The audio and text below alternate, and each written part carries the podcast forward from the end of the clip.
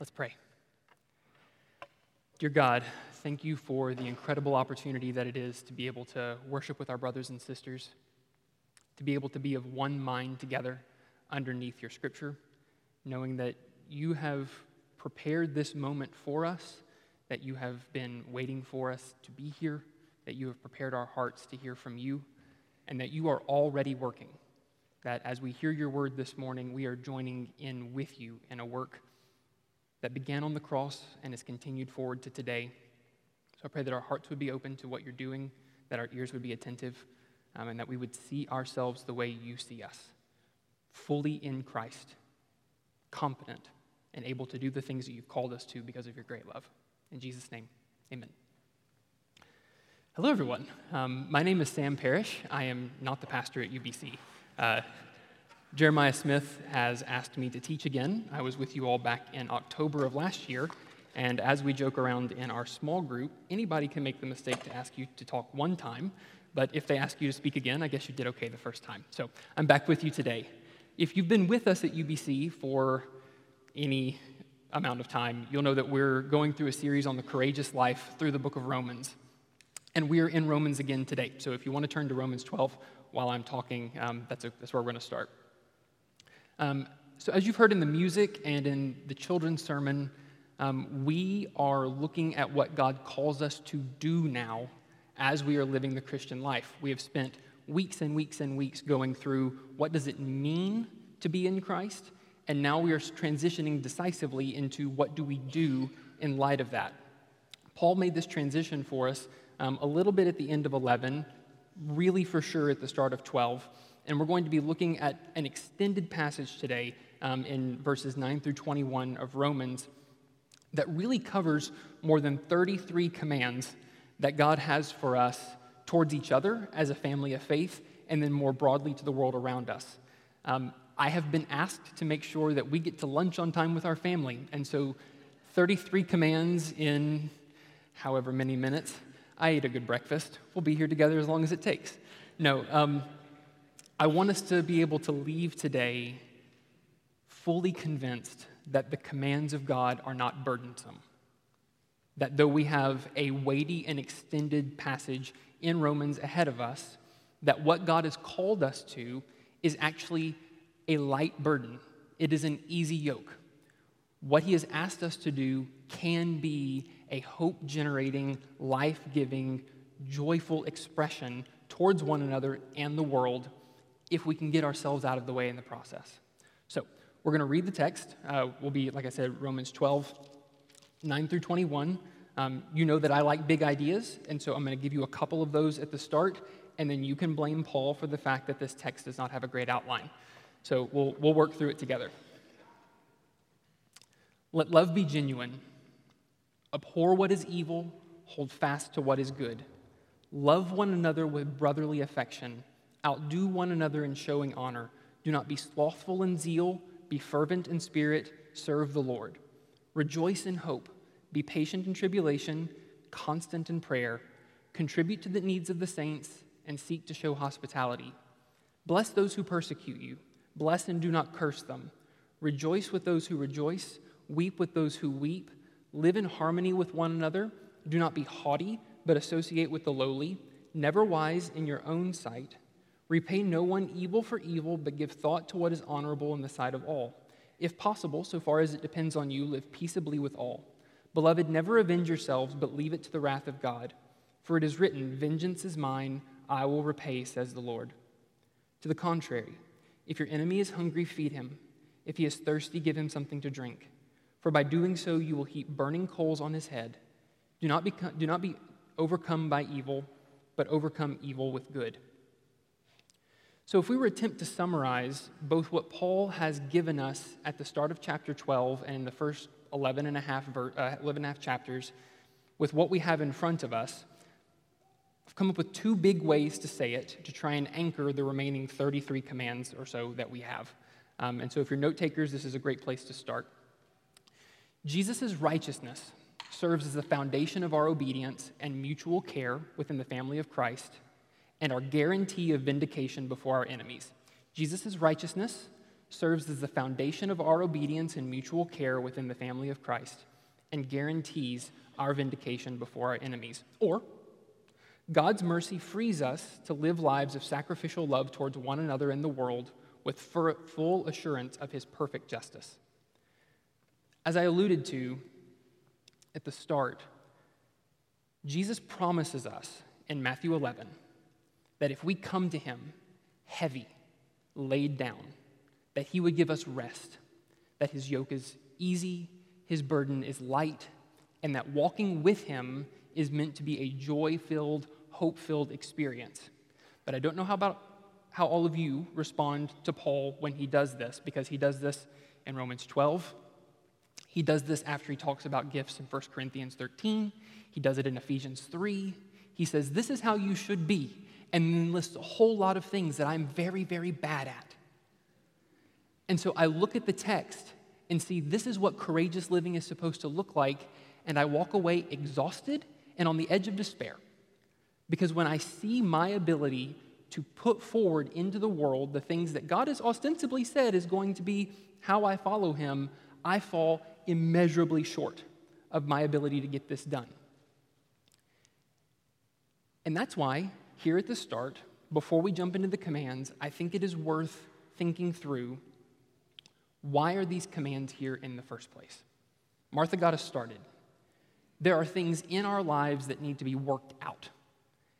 And just because we've come to Christ and been declared righteous, those things still need to be worked out of our lives. And we don't realize they're there until someone goes, Let love be genuine. And then you ask the question, Why would I be told, Let love be genuine, if it wasn't possible for love to be hypocritical?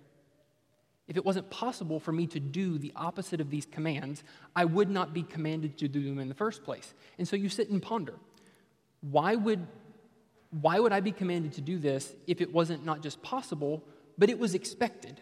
The Holy Spirit knew that even as a redeemed person, it might be possible for my love to be hypocritical, going through all the, the commands that we've been given. And so I sit under the lens of Isaiah 55. The word that goes out from my mouth will not return to me empty, but will accomplish what I desire and achieve the purpose for which I sent. And considering the fruit of that question, what does it mean that if God gives his commands, that he's going to be faithful to work them out in my life? It means that I need to do the things that he asks me to do, that he commands me to do, whether my assurance um, in my ability to do them is there or not. So now I'm kind of adrift. I have this command, I should do these things, but I need to do them whether I feel like I'm good at it or not. What is anchoring me down? Like, what is, what is keeping me firm in the midst of not knowing how I'm going to get all the things, these things done, or really even knowing how God's going to work these things out in my life? And the wonderful thing is, is that Paul has spent 11 and a half chapters telling us what that foundation is. And so we're going to talk about it again, because if we don't, then this list that you see in front of you is going to become a perpetual source of exhaustion and despair in your life as you consistently try and follow Jesus and don't understand why you can't. We can only fulfill the commands of Romans 12 if we have full assurance in Paul's argument in the first 11 and a half chapters that if you are in Christ, you're good. Paul calls this righteousness. It's a big word. We've talked about it for over a year. But if we don't understand what righteousness means, both for us and for the world, we will not find the commands of God light and easy. We will find them exhausting. And I know, because well, we'll get to that. I don't want to cue the music people to come up here and start singing too soon. we know that Paul is talking about righteousness here even though the passage doesn't explicitly say it, because he starts us in chapter 1 by saying, in view of God's mercies. So, what are these mercies? If you've been with us or you've studied the scriptures, you know that the mercies of God are endless. We could stay up here all afternoon with a big whiteboard. I love whiteboards. We could write them all down, get a couple of different colors. It's fantastic. Whiteboards are my friend. But what, we, what is pertinent to today's conversation is the righteousness of God because he starts in chapter one saying that we don't have it, in chapter three, what it takes to get it, in chapter six, and following who it applies to. And is, he is assuming by the time we get to this point that we understand what righteousness is. Romans 3 The righteousness of God through faith in Jesus Christ for all who believe, for there is no distinction. All have sinned and fall short of the glory of God and are justified by his grace as a gift through the redemption that is in Christ Jesus, whom God put forward as a propitiation by his blood to be received by faith. Jesus calls us to present ourselves as a holy, acceptable gift to God, and that is only possible if we are settled in the source and sustaining promise of our righteousness being in Christ and not your ability to generate it. If you find yourself sitting in front of the text and going, I can't do this, there's a really good chance that all of the margin in your spiritual life has been eaten up by your own efforts to try and support a version of righteousness that is yours, not Jesus's, and your repetitive inability to meet that standard. And the beautiful thing is that if you are feeling that this morning, the Holy Spirit is already at work in you, showing you that you do not have what you need, and this very morning can be free of it.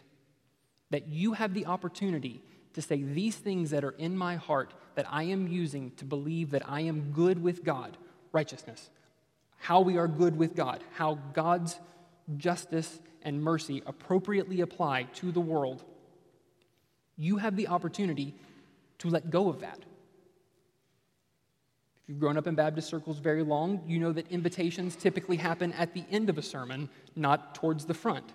But I do want to give a small invitation this morning, and that's the invitation to jump ship for the rest of the sermon if you'd like to and hang out in Romans 6 or Philippians 3.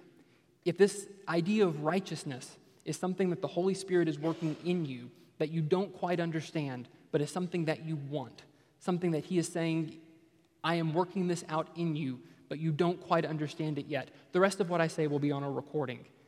The most important part of this passage is understanding that our goodness, our rightness, our ability to stand before God is entirely based on the finished work of Christ.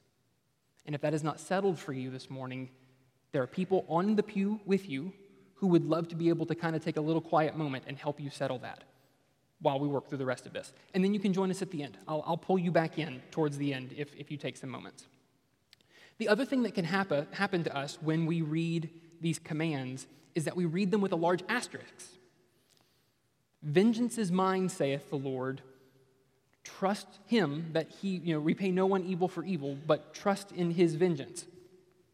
But then I feel a large asterisk that says, but maybe not all the time. You know, these commands as they come up, there are exceptions.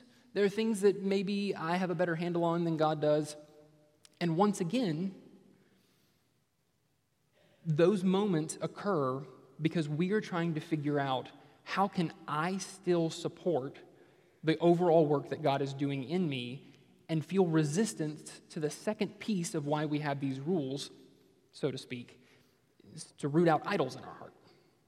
Because there are things in our heart that make us still want, even after we have full assurance in who Jesus is, that are still nefarious, insidious little things that if we weren't told to not do them, as I said at the start, we wouldn't know that they were still in me. Seek to show hospitality. That's a command, it's not a suggestion. But God, I don't have enough margin in my life to show hospitality because I'm trying to work to get my bills paid and maintain my social relationships and serve up at the church on Wednesday night. And we realize that, once again, all of that margin that the Lord has given us to follow His commands are being eaten up by other things that may not actually be what He has for us at this time. And so we see that God's commands both prove to us that our righteousness is fully in Christ and that if we're going to follow Him, we still have righteous or uh, unrighteous idols that we need to repent of and move forward from. So then, in view of God's mercy, as these idols are being worked out of our hearts, Let's figure out how we're going to live as agents of His mercy first, in how we act towards each other here as a family, um, and then towards people and circumstances more broadly in the world. Verse 9. One of the things that Paul does consistently throughout um, his letters is he uses different analogies to talk about who we are as groups of Christians. He just finished in the verses preceding this section talking to us about who we are as a body. He does this in several places. It's very interesting because this pattern, as I've mentioned, exists throughout his letters where we are told we are a body, we have various gifts, we work together, and then directly following that is a command to love. And we see that again here in this passage. And the reason why that's important is because we are not just a body, not being able to say to our hands and feet, You are not a part of me. We are a group of people who did not choose each other, who have been chosen by God, and now have to work together to move his kingdom forward. And I don't know about any of you, but I despise group projects. You don't always get to pick who you're in the group project with. There is always someone on the team who doesn't seem to turn in their part of the report.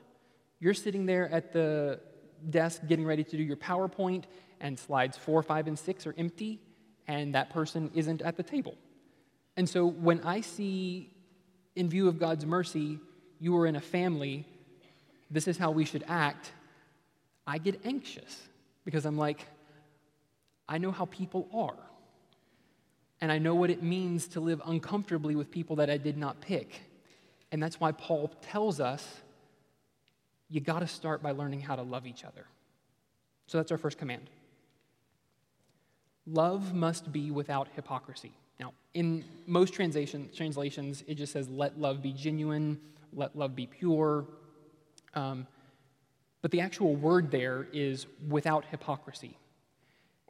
And this is important if you've ever been in a family or if you've ever been in a group, because how incredibly disappointing is it when you have put your heart out before people, you have decided you're committed to the group, but then you discover somewhere along the way this person that you have committed your life to, whether in an organization or um, another type of group, doesn't have the same heart for you that their actions seem to, seem to show. How disappointing is it to find out that someone was loving you because of what you could offer them, or loving you because of the connections that you have in your network, or loving you because it was expedient at, the time, or in some cases, loving you to set you up for, free, for future pain? And Paul says we all have the capacity to do that. Like you can look up and down your pew and realize there, in your own heart, have been opportunities where you have sought to love someone, and that love has come from a place of self interest and self serving rather than what he's saying here in terms of letting love be genuine. And so we start with letting love be genuine, letting love be authentic, not letting love not be hypocritical, because then each of the commands that follow buttress those to build out a real familial love. We'll skip the abhor what is evil section and come back to it because it's a little out of place in his thought line here.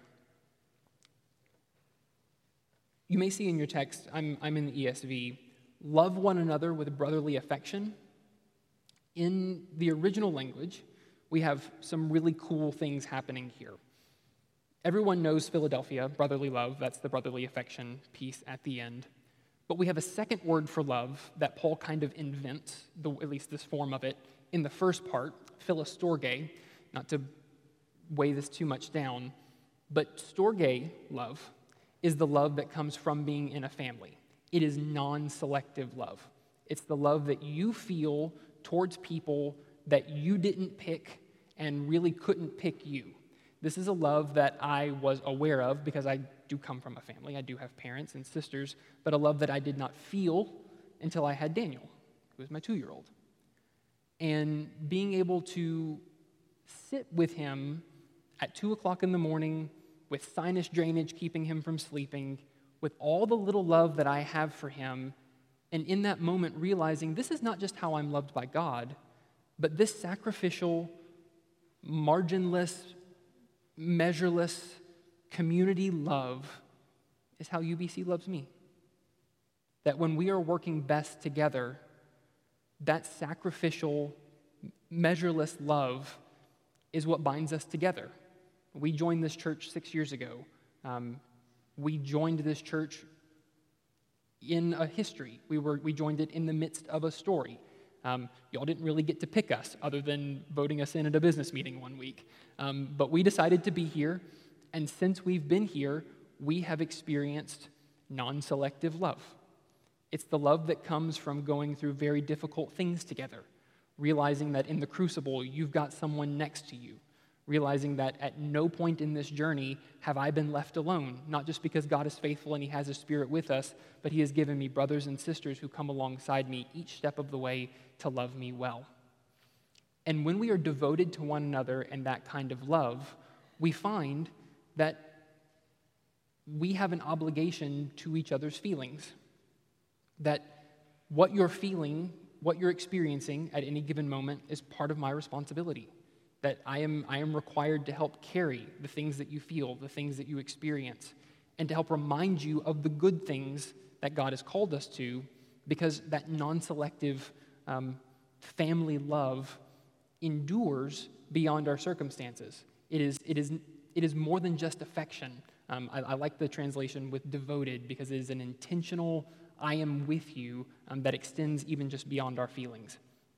And so, Paul has given us the opposite of this word um, in Romans 1 when he's going through his list of all of the qualities of people who are far from God. You know, it's, it's a very heavy section at the end of Romans 1.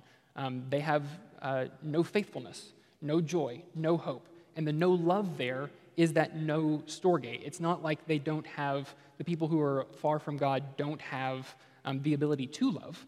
They don't have the ability to love in this family committed devoted sense that is what supports the rest of this passage. Um, beyond just love, we have honor. Outdo one another in showing honor. Um, this shows us that our love is not meant to just be mutual, but it's meant to be not self focused. That there isn't a proper posture of our love towards one another that is seeking what is best for us that no matter what I think or feel about anyone on any particular day, the way that the church moves forward is if my heart is towards showing honor towards those of you who are here. And my trust is that if we are working together as a body, the Holy Spirit will be prompting you to do the same thing for me. And what it means is that at no point do I have to scrounge or dig around or fuss about for things that are going to support me emotionally, that are going to support my ego, that are going to make me the center of attention. Remember, my goodness is rooted in righteousness. My okayness is rooted in what Christ has done on the cross. And so I can outdo you in showing honor because at no point do I have to be worried about where my honor rests. Jesus has got that. And so I can give my life, we can give our lives to outdoing one another in showing honor, giving people their appropriate deserves, their, their, their rewards um, amongst each other as a family, because I'm good, I'm okay. And lastly, abhorring what is evil and clinging to what is good. Now, this one is hard because the word abhor is the closest we can get to this funny grammatical double negative that exists in Greek. Um, anytime we double negative in English, it negates things. There's a, a double negative of emphasis in the Greek, and so we call it abhor. But there needs to be an intense, a burning, a, a motivational um, distaste for evil that we tend to think of as a distaste for evil out there. And it motivates a lot of very angry rhetoric coming from in here to out there when the text is not saying that at all in this passage. Abhor what is evil is saying, if you love your brothers and sisters in Christ and you see evil at work in their lives, you are going to love them enough to say something about it. Nothing would grieve me more than for someone in this room to be sitting here, unable to hear what I think God has for us through this text because you have seen something in my life that God needs to work out and have not said something about it. We are all blind to our own sin. There are things that the Holy Spirit intentionally gives our brothers and sisters to speak into our lives as a gentle hand, as a piece of, like a Holy Spirit tweezers, to pull out the things that we cannot see. And we have an obligation to one another to gently come alongside and say, This thing, it's going to destroy you. It is eating you alive. And God has a freedom for you that is available in Christ. Let's walk together towards something better. I don't know what that will look like every step of the way, but I know where we're going, and I'm with you for as long as it takes. So we abhor what is evil and we cling to what is good. We find what is good and we don't let go. If we know that there is something good in someone's life or there is something good in the body, we do not allow something difficult or something costly or some outside force to take away from us the things that we know are good. And Paul gives us a very, very clear answer here. What is good is our love for one another. We do not allow the difficulties that we will face as a body or as individual Christians to drive out the love that we have for one another. And we preserve that through the power of the Holy Spirit. And so it, it continues on. Um, I forgot to give you my F's, but these are the, the F's that we're going through. We have an appropriate obligation to each other's feelings, fervency, and finances. We just did feelings. Fervency, next. Um, that second section. Don't be slothful in zeal, be fervent in spirit, rejoice in hope, be patient in tribulation, be constant in prayer. There are activities that I should be engaging in that you should expect me to be engaging in. If you see me showing up every week and it looks like Sam is just kind of here to consume, we have an obligation to one another to say, What's going on there? You seem tired. Not just tired, but you seem to be out of step with what the Holy Spirit has for us as a body. And so what Paul is saying in this part of the text is that if we are a family, if we are committed to one another, we really, really, really need to understand how our energy, our focus, our determined effort, um, slothful in zeal, fervent in spirit, serving the Lord, rejoicing in hope, um, patient in tribulation, how those things motivate the, the kind of activity that we engage in. And I don't have time to get into each one of these, but one of the things I'd like you to think about as you're reading through this text is why he pairs the particular words he does with the situations. The, the clearest example for me is rejoicing in hope. Hope is something that we don't know is going to happen. It's something that is an anchored belief in a future event, something that we have good reason to believe is coming, but don't actually have the full set of evidence for is now. How easy is for our process of hope to slip into despair and bitterness because this thing that we were we expected to come this thing that we know is out there something that god may have even in his goodness promised us hasn't happened yet or it didn't happen in the way that we expected and so his commands here the, the verbs that we have in combination with, with the nouns rejoice in hope are the very very kind and specific ways that we can buttress against our inability to fulfill the thing that we're commanded to do. And so don't just have hope. Don't just have an anchored belief that something is out there that you should be pursuing or that God has promised. Rejoice in the process that it takes to get from where you are now to that hoped for thing, even if you don't know when that thing is coming. Patient in tribulation. I get mad in tribulation. You have put your finger on the back of my head and made my life more difficult because of something that I believe is good. You have accused me of something I did not do for whatever your personal motivation is. I am not patient in tribulation. I'm frustrated in tribulation. But how much more like Christ do we become when we embody patience in the midst of difficulty? And not just difficulty, but active antagonization. And so each one of these, our fervency, each one of the things that we bring in our activity to each other as a family, um, you have an obligation. We have an obligation to each other to both do them and expect them. And then lastly, finances. Um, it is impossible to get away from the word contribute there, meaning anything other than our money.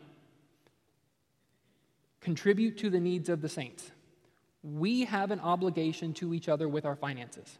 If we see a brother or sister in need and we have the resources to it, we are commanded to meet the need. This is one of those that has the giant asterisks in your head. But I don't have, but I don't know, but I can't do. No, the text here does not give us that room. There are other places in Scripture where we can talk about maybe some situational things here. But the text that we're under today contribute to the needs of the saints and seek to show hospitality. If I have something and you are in need, you are entitled to it. How can we live that way if our goodness is not anchored in the righteousness of Christ? I'm just going to keep saying it. How can I have any assurance that my needs are going to be met if my brothers and sisters have a right to the things that I have worked very, very hard to possess? Because I don't possess them. They're not mine in that sense. I am His, and I steward the things that He has given me. But in that stewardship, it means that the right application of the material things that I have accumulated as a result of my work are freely yours. That's really uncomfortable because it means that we don't know at what moment the things that we have worked very hard for are going to be asked of us. But if we can learn to live in that posture, how, how much more free are we from the self righteousness that comes from accumulated or fear of losing our stuff? How can my identity ever be rooted in the things that I own if at any moment God could ask me to give those things to someone in need? How could I ever get assurance that my stuff, moth and rust and all of that coming after I die, but even now, how can I have any assurance that that's what makes me who I am if at any moment it could be yours? And in a very real sense, already is. And so we can see with each one of these commands, we are not just being shown how to live a good life, we are being shown how to meticulously work out the sin that remains in our old, in our old self, in the old man that tries to rear its head as we go. We're going to go a little bit faster as we, as we move through this next section. Once we see how we're supposed to act towards each other, Paul seems to take a shift here at the end of verse 13. Um, and from 14 towards the end, begins to expand both in terms of how we react to different people and to different circumstances outside the faith. Now, I don't think that these things are now exclusive to what happens outside of these walls or outside of this family. We should still be practicing these things towards each other, but it seems to be that we're going to encourage we're going to interact with them more often as we do our day-to-day lives than as we interact with one another. Bless those who persecute you verse 14. Bless and do not curse them. Rejoice with those who rejoice, weep with those who weep. Live in harmony with one another, not being haughty but associating with the lowly, never wise in your own eyes what is our posture towards encountering people who we haven't picked, who are not necessarily part of the storge that we talked about at the beginning, that non selective family? And it seems to be a posture of self sacrifice.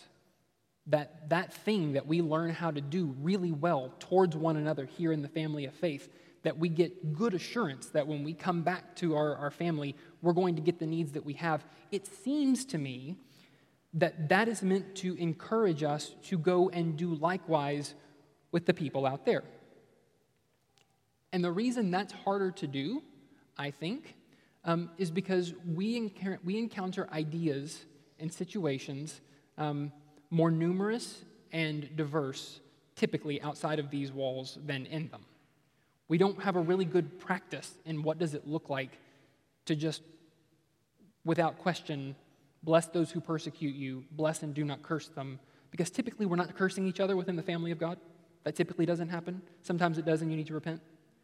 Other times, when we go out into the world, we haven't developed the muscles of what it looks like to bless those who persecute us. But that idol of needing to get vengeance, of needing to make myself right, is still in there. And so, how else is it going to work out unless we live shoulder to shoulder, life to life, with people who don't necessarily follow Jesus. Bless those who persecute you. Bless and do not curse. No ellipsis. Final command. How much more kind are you going to be towards your spouse, towards your children, towards people within the family? How much more like Jesus, sacrificing himself on behalf of our sin to make us right with the Father, are we going to be like if we can say, yeah, when I'm persecuted, I will bless those who persecute me, because if I don't, what other kindness is ever going to lead them to repentance? You see, God makes his promises towards us, and we don't always think about how those promises are going to land in the lap of someone who doesn't know Jesus. We don't really think about how those who are far off, Colossians 2, are brought near by the blood of Christ. Many of these precious promises that we hold to for ourselves, we don't consider how those will ever be applied to those who are outside of these walls.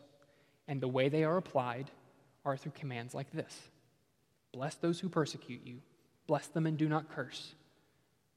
Because in that moment of persecution, I have a precise surgical opportunity to take a precious promise of Jesus and apply it to their life, namely, your sin does not have to be counted against you.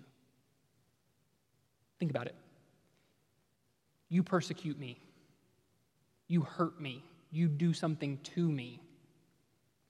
How else are you going to feel the relational application of the blood of Jesus on your life than if someone who has been hurt and damaged by your choices chooses to just suffer?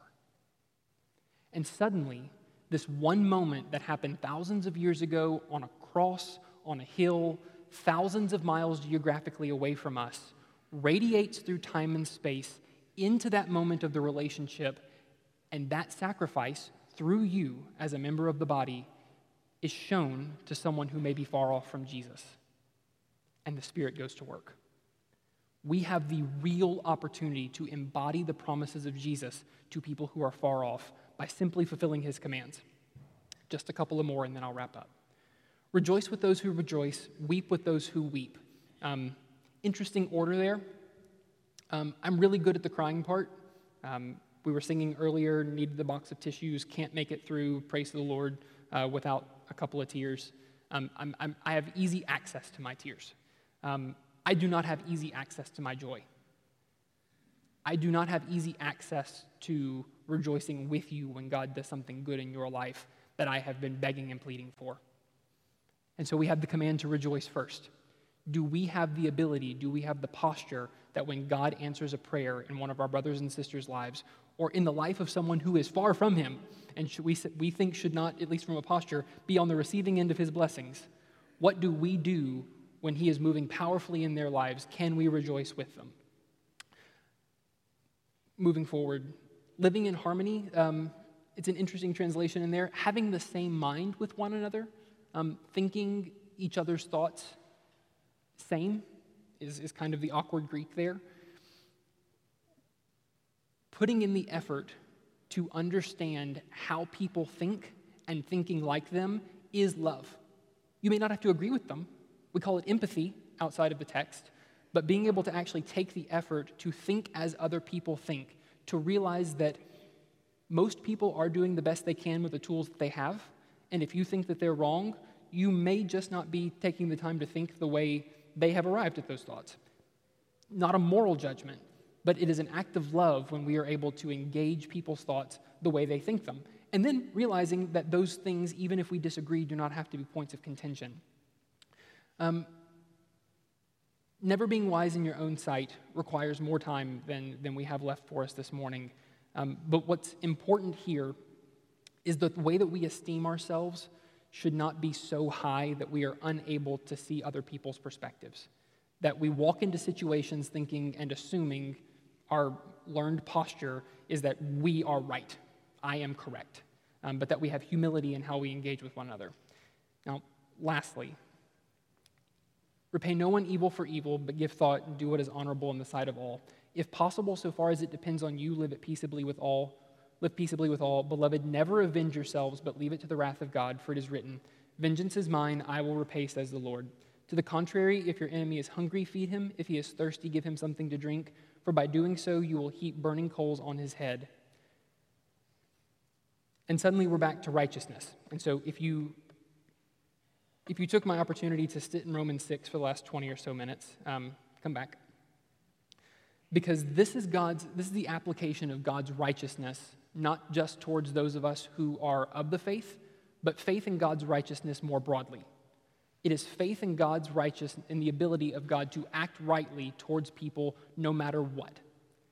And this is crucial because if we do not have the ability to generate our own righteousness before God why in the world do we think that we have the ability to appropriately measure revenge when we are wronged? We can't even get ourselves, ourselves right before the ultimate standard. Why do we think that when something is done against us or done against someone that we've loved, why do we think that we have the ability to appropriately measure out what God is, what, what, the, what the response should be in response to absolute justice? If God has to be the source of our righteousness to make us right, he must also be the source of righteousness for when we are wronged. And if he is the source of our righteousness, if the cross is gloriously enough for our ability to be right before God, then whether the person who has wronged us ever comes to faith for not, ever comes to faith in Christ or not, we know God is perfectly going to respond to the wrongs that have been done to us. That doesn't mean our feelings don't matter. In fact, the first part of the passage says that they absolutely do. We should share that grief with one another. We should walk with one another. We should give our resources to one another when it is necessary to, come, to overcome these moments of intense persecution. But it is never appropriate because we are not, we're not going to get it right. It is never appropriate for us to enact revenge on others when God says, My posture towards your sin against me wasn't vengeance. I did not come after you for your sin. I sacrificed my son for your sin. And the blood that is available to you, that cleanses you from unrighteousness, is available to those who persecute you. So trust me. And we have an opportunity for those deep places of distrust in who God is and what He has for us to work themselves out in our hearts. And so, while this is a lot to cover, and there's a whole lot more that could be said, we see two broad principles that God's commands can be light, they can be joy giving when we follow them out of an overflow of our understanding of God's righteousness, and that they can get the idols that remain in our hearts out because they expose the way that we would react if we had not if we had not done it. Now Paul's closing statement here before we transition into chapter 13, do not become overcome do not be overcome by evil, but overcome evil with good is the promise that will happen if we engage this. And in the couple of seconds that I have left, I just want you to know that this for me is not just a word of study that I have then brought before you, but this is a word of testimony that God has been working in my life as I have prepared. For the last eight years, coming to church has been exhausting. And it's not because of UBC as a, as a body, it is not because the Word of God has failed me in any way, but it has been because at the bottom of my faith has been a disbelief that God is who He says He is, and His sacrifice is enough to make me good. And what that has meant is that even though He has been at work in my life, and I have trusted Him, and I would have said that I am in Him for most of my adult life, there has been a constant effort to make my righteousness my primary pursuit as I have attempted to go after it. And as I've been reading this text and preparing to, to talk to you all, my prayer has been God, I can't communicate out of exhaustion. I can't stand before your people and say, It is good to follow you when with every step I take, I am more exhausted in the process. And I can tell you, brothers and sisters, that by submitting myself to his word in this text, he has been extraordinarily faithful to flay my heart open and say, all that's standing between you and seeing joy in this text is repenting of your self righteousness. The very thing that this text is asking you to do, you need to do it now or you will be unequipped to share. And so, if you are finding it hard to love one another, if you're finding it difficult to take the commands of God and put them into place. Just ask the Holy Spirit, even now, where is my attempt to sustain and meet my own righteousness, keeping you from moving in my life and ultimately then moving in the kingdom? And I can promise you from his text and very, very recently in my own soul that he will do it and that he is good to do it.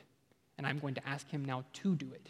We're going to have deacons who are both here up front and around the church who are equipped and willing and ready to hear from you, to pray with you if you don't know how to do this, to walk with you through it. As I've said, you have people in the pews with you who will also pray with you. If God, is, through the Spirit, is moving in your hearts now to turn away from self righteousness and towards faith in Christ, don't waste the moment. It's available for you now. Let's pray.